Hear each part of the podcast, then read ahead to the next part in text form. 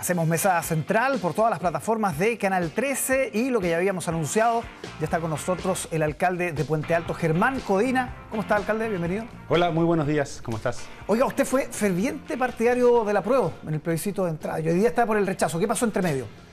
Así es. Eh, de verdad, eh, y como usted lo reconoce, me la jugué por el apruebo. Creo que tiene que haber cambios profundos en Chile. Necesitamos terminar con abusos, corrupción, narcotráfico. Eh, Pero evidentemente el proyecto que se nos plantea hoy día no va en el mismo sentido de lo que incluso la gente, esas dos millones y medio de personas que votaron en la consulta ciudadana municipal, que recordémosle a la gente en la casa, ¿qué es lo que tuvo más apoyo? Por ejemplo, prohibir a los narcotraficantes, a los corruptos, eh, volver a ocupar cargos públicos, poder ocupar cargos públicos. Y esta Constitución, de hecho, lo que hace es ir en el sentido contrario. Le permite a homicidas, personas que están incluso privadas de libertad, postular a cargos públicos, incluso narcotraficantes. Y eso es algo que yo creo que es inaceptable en cualquier proyecto constitucional. ¿Por qué ha bajado el rechazo de las encuestas? ¿Por qué se ha ido acercando la prueba? ¿Qué interpretación tiene usted? Yo creo que han existido... A ver, existen distintas personas eh, hablando con fake news, lamentablemente. A mí me tocó, por ejemplo, vivir una esta semana, la ministra vocera, diciendo que estaba de vacaciones, cuando yo estaba en un campamento trabajando con las dirigentes sociales. ¿Cuándo ¿ya? fue el Consejo de Gabinete en Puente Alto? Cuando fue el Consejo de Gabinete, y que en realidad me parece insólito la incoherencia, porque ¿para qué, para qué el gobierno hace un Consejo de Gabinete en el territorio si no es para juntarse con la gente de la comuna y escuchar sus necesidades? Y además también con quienes son sus autoridades locales. Entonces, después aparece La, la ministra vocera diciendo que en realidad era porque uno estaba de vacaciones supuestamente. Perdón, todos los días de la semana estuve trabajando en el territorio. Entonces me parece escandalosa la forma en que se está haciendo realmente aquí una intromisión política desde las autoridades centrales. Me llamó el mismo presidente de la República a los diez minutos. ¿Qué le dijo? Me dice, alcalde, disculpe, él me llamó a excusarse. Yo aprovecho de agradecérselo. Me llamó la ministra Isque Asiches también a excusarse, pero resulta que un rato después de que me llama el presidente de la República, dos horas después, aparece la ministra vocera, en vez de reconocer que el presidente me llamó por teléfono a excusarse de lo sucedido, aparece con una versión totalmente contradictoria. Esa es una intromisión, y de verdad que aquí lo que hay es, eh, de parte de algunas autoridades, que solamente están haciendo la pantalla de que parece que van al territorio, pero se juntan entre los mismos. ¿Por qué no fueron a Puente Alto a escuchar los problemas de la gente? ¿Por qué cree que no lo invitaron? Porque saben que voy a defender a la gente sin importar los colores políticos. Hoy día están preocupados de que, obviamente, tanto el rechazo como el apruebo tienen ciertas posibilidades de ganar, eh, y a mí me parece lamentable.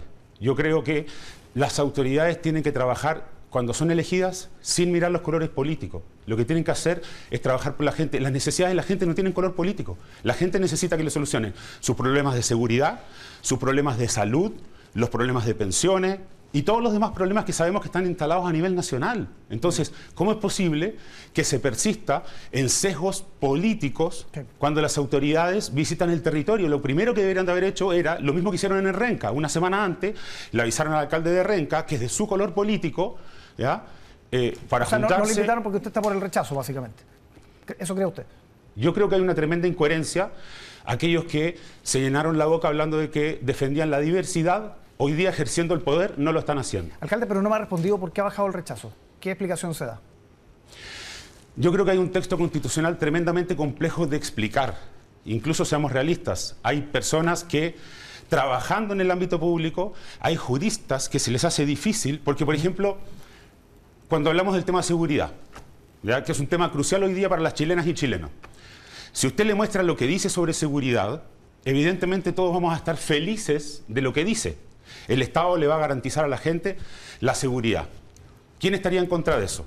Lo que pasa es que no le dice que en otro artículo le está dando más derechos al delincuente, incluso estableciendo que va a poder tener lo que hoy día son recursos de protección, posteriormente van a ser recursos de tutela contra Gendarmería o la autoridad encargada de administrar las cárceles, ¿ya? Si es que, por ejemplo, no se le da eh, permanentemente la posibilidad de estar en contacto con sus redes de apoyo. Y no dice redes de apoyo familiar, ya, perfecto, dice redes si, de apoyo. Si y fuera, además se le da la posibilidad de postular a cargos públicos. Pero, ya, por pero Dios, si fuera difícil de explicar, alcalde, sería eh, digamos igual de complicado para la prueba o para el rechazo. ¿Por qué la prueba está subiendo y el rechazo está bajando? Yo creo que hay que dejarle a la gente en la casa la posibilidad de que puedan elegir, ¿ya? Pero bien informados. Lo único que, le, que yo les solicito es que se informen objetivamente.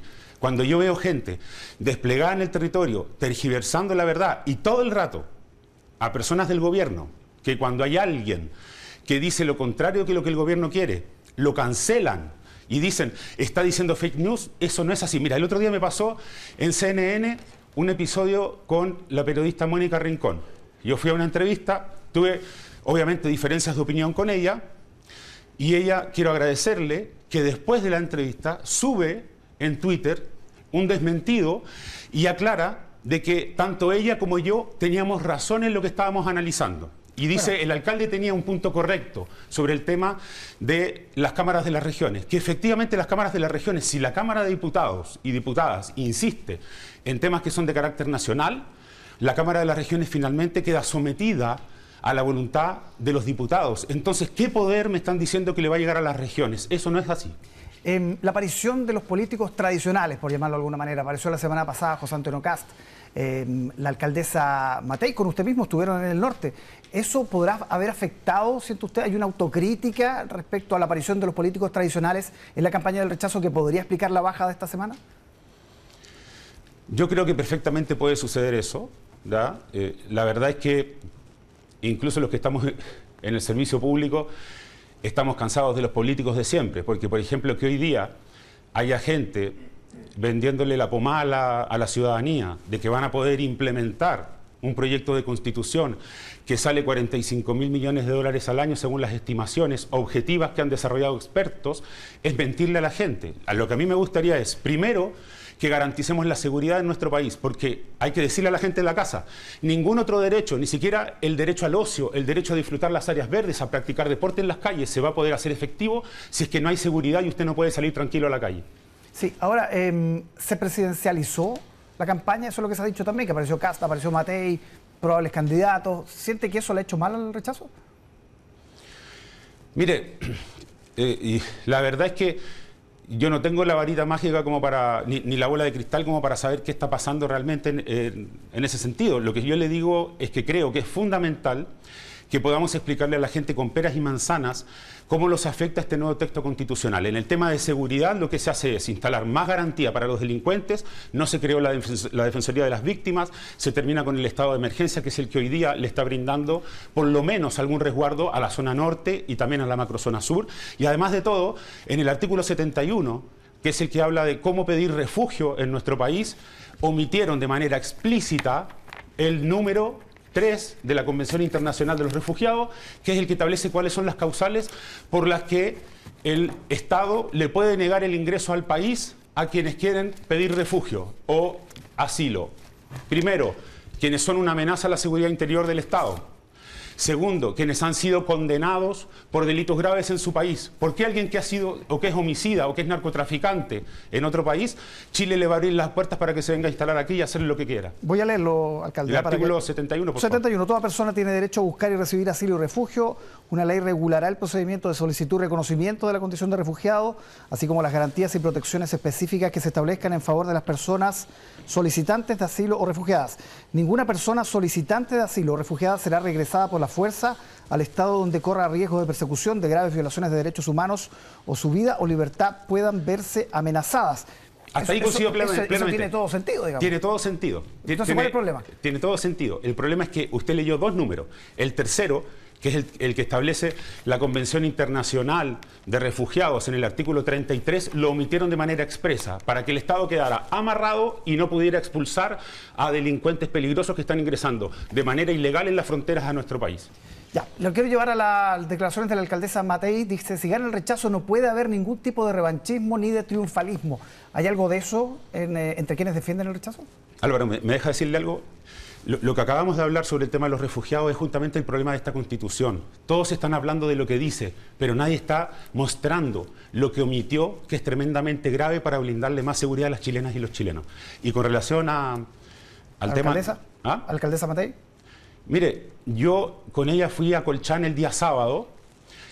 Eh, nos encontramos con una situación alarmante, como incluso las, las casas de los funcionarios municipales de Colchane habían sido destruidas por eh, de estos inmigrantes ilegales, que no digo que todos sean delincuentes, y lo aclaro al tiro. Yo, está claro que hay muy buena migración, pero lo que tenemos que ser capaces es de pasar por el cedazo y obviamente expulsar a quienes vienen a instalar bandas criminales o quienes vienen a apoyar el narcotráfico en nuestro país. Entonces, lo que ella dice me parece de toda razón, ¿ya? Es muy razonable, eh, evidentemente ganando el apruebo o ganando el rechazo, nos vamos a encontrar el cinco de septiembre en la necesidad de dialogar y construir juntos el Chile que viene.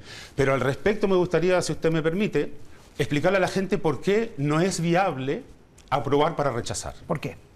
Primero, porque la Constitución establece distintos quórum, ¿ya? Y modifica completamente los espacios de poder dentro del Congreso. Crea una Cámara de Diputados que es todopoderosa. Y aparte de eso, me parece insólito y escandaloso que los convencionales que redactaron esta propuesta no hayan establecido en un artículo la imposibilidad de ir a la primera elección del Congreso, que va a terminar regulando la mayoría de los aspectos que están involucrados en este texto. Entonces, los mismos que estaban en la Convención Constitucional se van a estar peleando los cargos para entrar en el Congreso. Esos mismos son los que van a tener que hacer carne muchas de las normas que están aquí. Y a mí me parece que han demostrado de verdad, lo menos, incompetencia, ineptitud a la hora de revisar incluso errores que son ya tan básicos y que someten a nuestro país a un tremendo riesgo, como el que yo le decía a usted, de no poder expulsar a delincuentes o gente que es una amenaza para sí, la seguridad de Chile. Ha insistido con ese punto, alcalde. Pero desde el otro lado dicen que si gana el rechazo eh, van a depender básicamente de la voluntad de la derecha, que muchas veces ha, eh, ha optado por no mirar los cambios, por dejarlos pasar, y en ese sentido no se puede depender de la voluntad de los partidos. ¿Qué responde frente a ese argumento?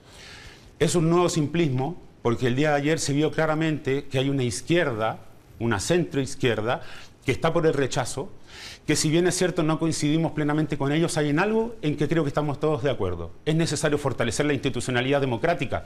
Todos los que lucharon contra la dictadura en Chile hoy día deberían de preocuparse, porque este proyecto nos puede llevar a un gobierno autócrata. Si el presidente que sale elegido tiene la Cámara de Diputados, va a poder hacer y deshacer y se va a transformar en una verdadera dictadura. Y la democracia va a tener pies de barro y vamos a sucumbir en un problema de igualdad ante la ley, y es evidente. Además se crean once sistemas jurídicos distintos. En la semana, Fernando Atria, que fue uno de los creadores de la idea de tener sistemas jurídicos separados para los pueblos indígenas, reconoció que no tenía idea cuáles eran las normas que esos pueblos iban a finalmente eh, a, a tener.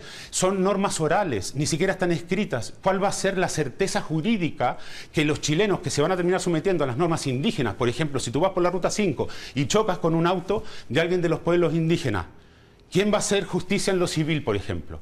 ¿Me entiendes? Justicia, justicia ordinaria. No, eso es lo, eso, mire, esto ha sido parte justamente del debate, la poca claridad que tiene este texto constitucional para ver cómo se van a resolver los problemas y el traslape entre esos once sistemas de justicia con el sistema nacional. Alcalde, eh, ¿tienen un problema con las fake news en el rechazo? Eso es lo que acusan desde el apruebo, que hay interpretaciones que son exageradas, hay interpretaciones que no son exactas. ¿Hacen una autocrítica y una mirada respecto a eso? Porque aparecen todos las, los análisis, los analistas dicen también, las fake news le están haciendo mal al rechazo. Mira, quiero, ojalá la gente en la casa, explicarle. Yo como alcalde de Puente Alto, siendo presidente de los municipios de Chile, saqué adelante y lideré un proceso para tener una nueva constitución. Yo quiero una nueva constitución para Chile, pero no quiero que les mientan. Cuando se acusan fake news por interpretaciones, muchas veces son acusaciones injustas. Y se lo, y se lo explico, por ejemplo, en el tema de la salud. Es clarísimo. Dice, finalmente, ¿no es cierto?, que la cotización que usted hace va a ser administrada por un órgano público. Es decir, la persona deja de elegir a dónde va su siete por ciento para la salud. Hoy día tenemos trescientas quince mil personas esperando cirugía en el sistema. Tenemos dos millones esperando atenciones de un especialista. Dígame a usted, si recargando el sistema público se logra una solución. Lo que debiera haber dicho la Constitución era un artículo, que la salud pública sea igual de rápida y buena que la salud privada. Pero hoy día lo que va a hacer finalmente con esto, que se está sacando adelante, es generar una tremenda inequidad, porque la gente más vulnerable y la gente también de clase media, que optaban a la libre elección, por ejemplo, en FONASA, no lo van a poder hacer con la libertad sí. que no, lo hacían pero, antes. Pero le pregunto al revés, desde el rechazo, cuando los acusan de fake news, ¿qué autocrítica hacen? Porque está lleno, hacemos fact-check acá también, y, y generalmente vienen del lado del rechazo. Mire, la, lo que yo le aclaraba a usted del artículo setenta y uno... es una de las cosas que, de manera escandalosa, un canal de televisión se prestó para decir que era una fake news y después tuvo que bajar el Twitter y las cosas de las redes sociales cuando se lo emplazó de que era efectivo lo que se había señalado. Porque el problema no es lo que dice el artículo setenta y uno sobre si pueden pedir o no refugio.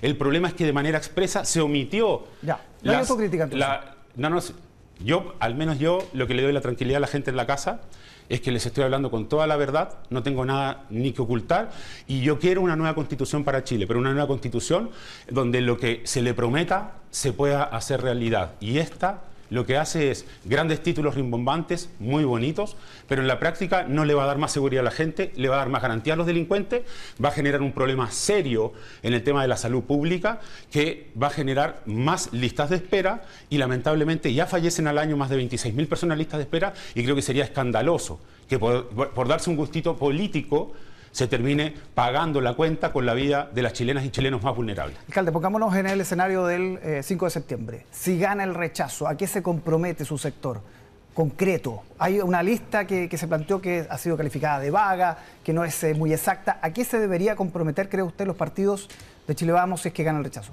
Bueno, yo le voy a hablar a título personal en este ¿Sí? caso. ¿Ya? Primero, decirle que tenemos que ser muy claros en terminar de una vez por todas con la delincuencia y no permitir que delincuentes puedan optar a cargos públicos de una vez por todas, señores. Ni de cuello y corbata, ni tampoco el narcotraficante o el que anda metido en otras cosas. En segundo lugar, me parece fundamental garantizar los derechos sociales. A mí me gusta mucho el concepto de vivienda digna. Se lo digo al tiro. Se ha generado una disputa ahí que si el presidente habló de vivienda digna o no. Oiga, yo he encantado con que sea vivienda digna y por eso mismo, como alcalde de Puente Alto, siempre he insistido en que los bloques sociales de Bajos de Mena se demuelan y se les dé viviendas dignas a la gente. Por lo tanto, la dignidad se viene luchando hace tiempo, ¿ya? Lo importante es que esa, esa gente que hoy día está en comités de vivienda que todavía no se le asigna un subsidio, tengan la certeza que cuando se le asigne, ¿ya? No va a ser un arriendo, que va a ser su vivienda propia. Entonces, agreguémosle la propiedad de la vivienda. En, en el, el, tema, el tema indígena, el año... A principios de la década, a, a principios de los dos mil, yo mismo señalé que era importante que Chile se acogiera al ciento sesenta y nueve de la O I T, que para quienes no saben es quien regula de manera internacional los derechos de los pueblos indígenas. Entonces, en concreto, está claro, yo sí creo en que tiene que haber escaños en el Congreso para los pueblos indígenas, ya, pero no, tienen no que están... ser proporcionales. Ya. Primero, se tienen que establecer algunas normas, que haya proporcionalidad. Que entonces, si el concepto aglutinante del pueblo indígena, ¿no es cierto?, es su origen, que ese doce por ciento de población tenga que votar para elegir a esos representantes que van a estar de manera proporcional en el Congreso. Pero no puede ser un cheque en blanco para que al final de cuentas tengamos a grupos más radicales cooptando al resto de los pueblos indígenas porque son quienes más gritan o que son quienes imponen por la fuerza sus ideas. Esas dos ideas no, no, no las he escuchado de los partidos. ¿Usted las va a impulsar ahí en el Chile, en el R N? Soy un convencido, tengo además en la comuna sesenta y cinco mil personas que se declaran de los pueblos indígenas y en esto quiero que sepan que lo, yo los represento en eso. Yo sí creo que es importante que tengan un espacio.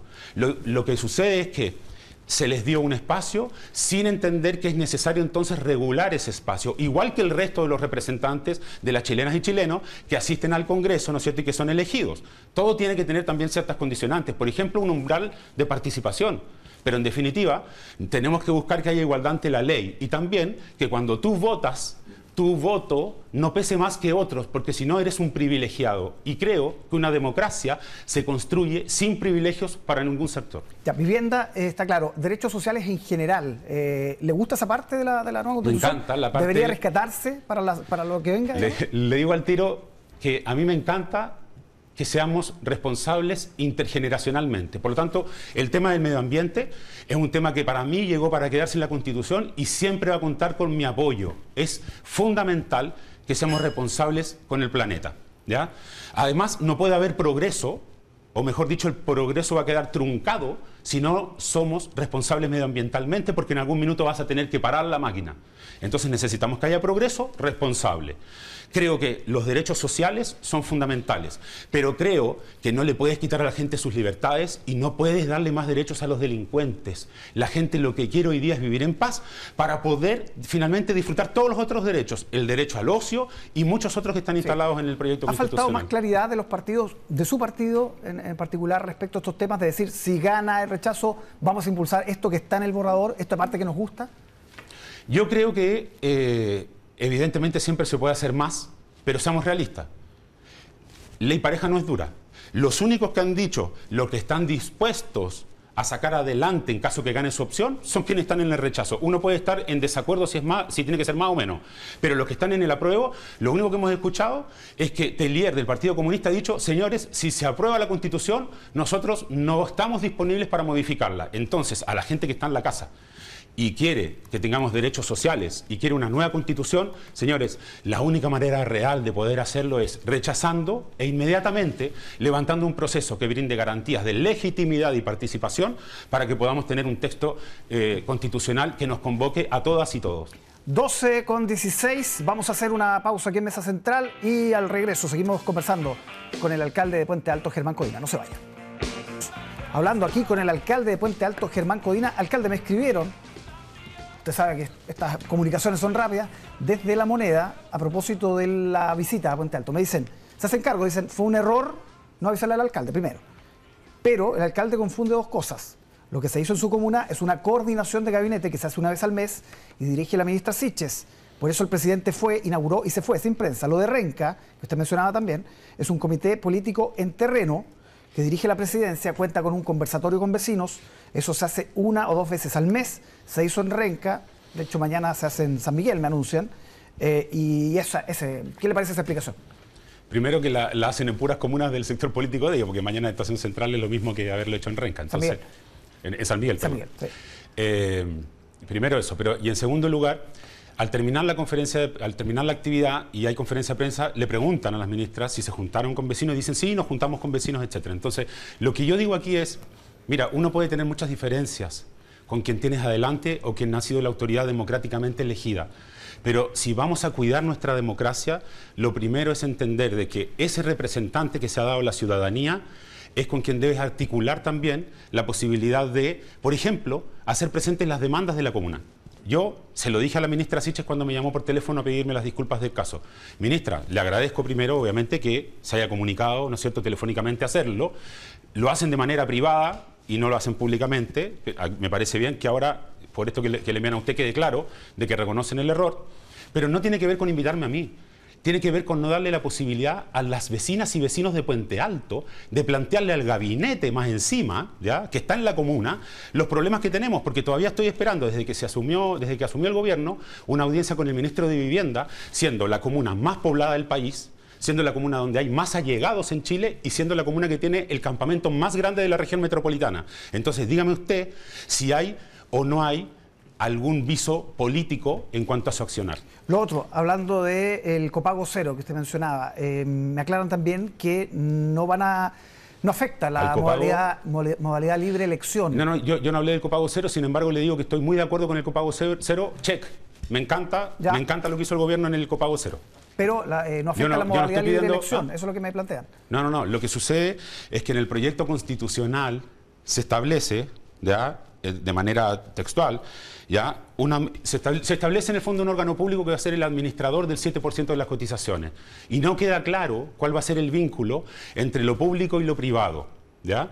Entonces, finalmente, tu siete por ciento que hoy día puedes tú disponer y elegir FONASA o ISAPRE, ¿ya?, lo que sucede es que lo va a comenzar a administrar un ente estatal y no está claro cómo eso baja en las decisiones para que tú puedas seguir optando sin tener que poner recursos adicionales. Porque si el juego va a ser que para tener buena salud ahora vas a tener que tener más plata, ¿no es cierto?, después del cuatro de septiembre, que la que tenías antes para poder tener buena salud, entonces el país avanzaría en el sentido contrario que el que tiene que avanzar. Ya, usted me habla de la propuesta constitucional, yo le hablo del anuncio del gobierno del copago cero para el tramo C y yo D. Estoy, yo estoy muy de acuerdo con el copago cero, de hecho, se lo digo al tiro al presidente y a los ministros, Es evidente y de perogrullo que si un sistema se dice ser público, debiera ser gratuito.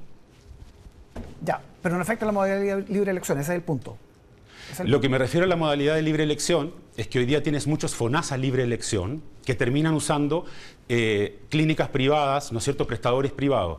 Lo que ha sucedido con el artículo que establece que tu siete por ciento de cotización se va a ir a un administrador público, eh, a, una, a un ente público administrador, ¿no es cierto?, Eh, obviamente no está adecuadamente regulado como para garantizarle a la gente que incluso estando en FONASA, si quiere tener una prestación en el ámbito privado, lo puede hacer. Se dice, podrá haber prestadores privados, pero no se establece cómo, porque ya te están obligando y te retienen tu siete por ciento. Hasta ahora, tres millones y medio de personas libremente habían elegido colocar ese siete por ciento en una ISAPRE, con todos los problemas que tienen, pero libremente habían tomado una decisión.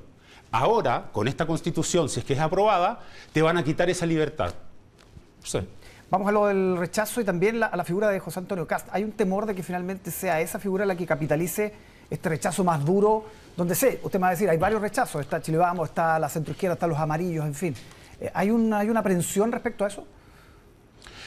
Mire, creo que no podemos andar con nimiedades en este momento de quién capitaliza o no capitaliza. Lo que está en juego es el Chile democrático que queremos, el Chile donde podamos terminar con los abusos, donde podamos, gener- podamos generar más igualdad, más equidad. Y yo no estoy buscando aquí ningún rédito político. Incluso es más, le voy a decir claramente, siendo Puente Alto la comuna, donde más gente votó por el apruebo de entrada, no es políticamente correcto estar por el rechazo. Pero es tanto lo que estoy comprometido con la verdad y con que construyamos una democracia sólida, que creo que tengo que ser muy honesto con las personas y decirle que los convencionales se farrearon esta oportunidad, pero como el ochenta por ciento queremos una nueva constitución, somos tan fuertes que aunque nos dividamos en esta opción entre el rechazo y el apruebo, igual vamos a poder tener una nueva constitución. Esa es la esperanza, ¿me entiende? ¿Ya? Aquí yo quiero una nueva constitución, me la jugué por una nueva constitución, pero no una constitución que ponga en riesgo la seguridad de las vecinas y vecinos, dándole más derechos a los delincuentes y no creando la Defensoría de las Víctimas, entre tantos otros errores que comete este proyecto constitucional. Si gana el rechazo, ¿cuál debería ser el mecanismo? Eh, ¿Comisión de expertos, Congreso, nueva elección de constituyentes, como dice el presidente Boric? Lo que he aprendido con mucha humildad es a no creerme dueño de la verdad. Creo que tiene que haber un debate sano, para establecer cuál va a ser el mecanismo que tiene que garantizar, desde mi punto de vista, que tenga legitimidad, que le dé gobernabilidad al producto. Si lo que logramos después construir no va a tener gobernabilidad, entonces sería un tremendo fracaso. Lo más importante entonces es construir desde la participación, legitimidad, pero también con asesoría de gente que sabe y que te puede dar sus puntos de vista antes de cometer ya, los errores. No se trata de ser dueño de la verdad. ¿Cuál es la postura que tiene usted, digamos? ¿Qué, qué visión le parece que es la más correcta para, para enfrentar lo que viene después del, del cinco si es que gana el rechazo? Y, insisto, que sea un proceso legítimo, participativo y que no sea cuestionable en cuanto a, la, a, la, a lo democrático, que no sea cuestionable en cuanto a que no es, un, eh, no, no es una cocina. ¿Ya? Que sea un, de verdad Chile ya sufrió mucho las últimas décadas con ese tipo de situaciones. Yo quiero un proceso participativo, democrático, legítimo, pero que no nos lleve en el odio de que hay buenos y malos. Y soy súper honesto y franco con la gente en la casa. A mí me hubiera encantado, y se lo reconozco, poder decirle hoy día que aprobaran este texto, porque me la jugué por tener este texto. Pero los convencionales se farrearon una tremenda oportunidad y son ellos los responsables. Hoy día escuchaba en la mañana a un diputado o senador de, de, de gobierno que decía no le echen después la culpa, ¿no es cierto?, a quienes están en el Congreso de lo que acaban hacer, de hacer los convencionales. Imagínate, gente que está en el apruebo dicen no le echen la culpa después por todos los errores que cometieron. O sea, están reconociendo que el texto, incluso los que están aprobando, que es muy malo, pone en riesgo a la institucionalidad de nuestro país, termina con la igualdad ante la ley, le da más derecho a los delincuentes, genera dudas con relación a la posibilidad de elegir cuál va a ser tu sistema de salud.